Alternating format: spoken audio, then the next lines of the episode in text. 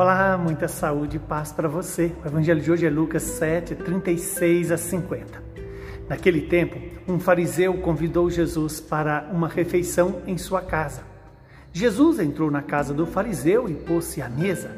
Certa mulher, conhecida na cidade como pecadora, soube que Jesus estava à mesa na casa do fariseu. Ela trouxe um frasco de alabastro com perfume e, ficando por detrás, chorava aos pés de Jesus. Com as lágrimas começou a banhar-lhes os pés e enxugava-os com seus cabelos. Cobria-os de beijo e os ungia com perfume. Vendo isso, o fariseu que o havia convidado ficou pensando: se este homem fosse um profeta, saberia que tipo de mulher está tocando nele, pois ela é uma pecadora. Jesus disse então ao fariseu: Simão, tem uma coisa para te dizer. Simão respondeu: Fala, mestre. Certo credor tinha dois devedores. Um lhe devia 500 moedas de prata e o outro 50. Como não tivesse com que pagar, o homem perdoou os dois. Qual deles o amará mais? Simão respondeu: Acho que é aquele ao qual perdoou mais.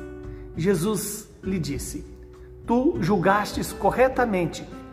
Então Jesus virou-se para a mulher e disse a Simão: Estás vendo esta mulher? Quando entrei em tua casa, tu não me ofereceste água para lavar os pés. Ela, porém, banhou meus pés com lágrimas e enxugou-os com os cabelos. Tu não me deste o beijo de saudação? Ela, porém, desde que entrei, não parou de beijar os meus pés. Tu não derramaste óleo na minha cabeça? Ela, porém, ungiu meus pés com perfume.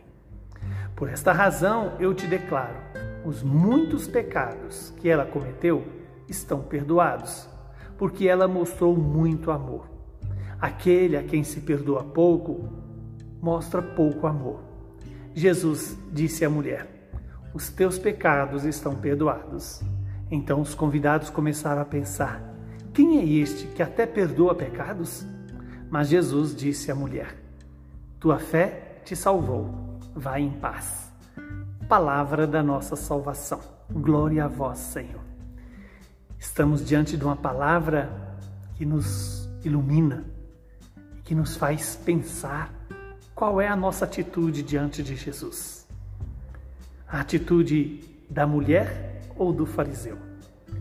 A atitude da mulher é de assumir publicamente o seu pecado é reconhecer a sua necessidade de contemplar, assumir diante de Jesus a sua necessidade da misericórdia.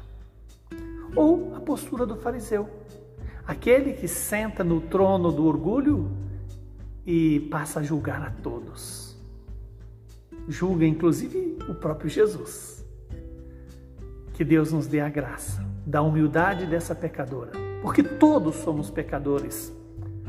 Alguns podem cometer pecados mais graves ou menos graves, mas todos somos pecadores. Somos todos necessitados de chorar aos pés de Jesus, de reconhecer Jesus como o nosso Salvador. Somos todos carentes e necessitados. O julgamento é querer ocupar o lugar de Deus. A humildade é a atitude que nos leva à verdade. E a verdade é que somos todos necessitados da misericórdia, do perdão e do amor de Deus.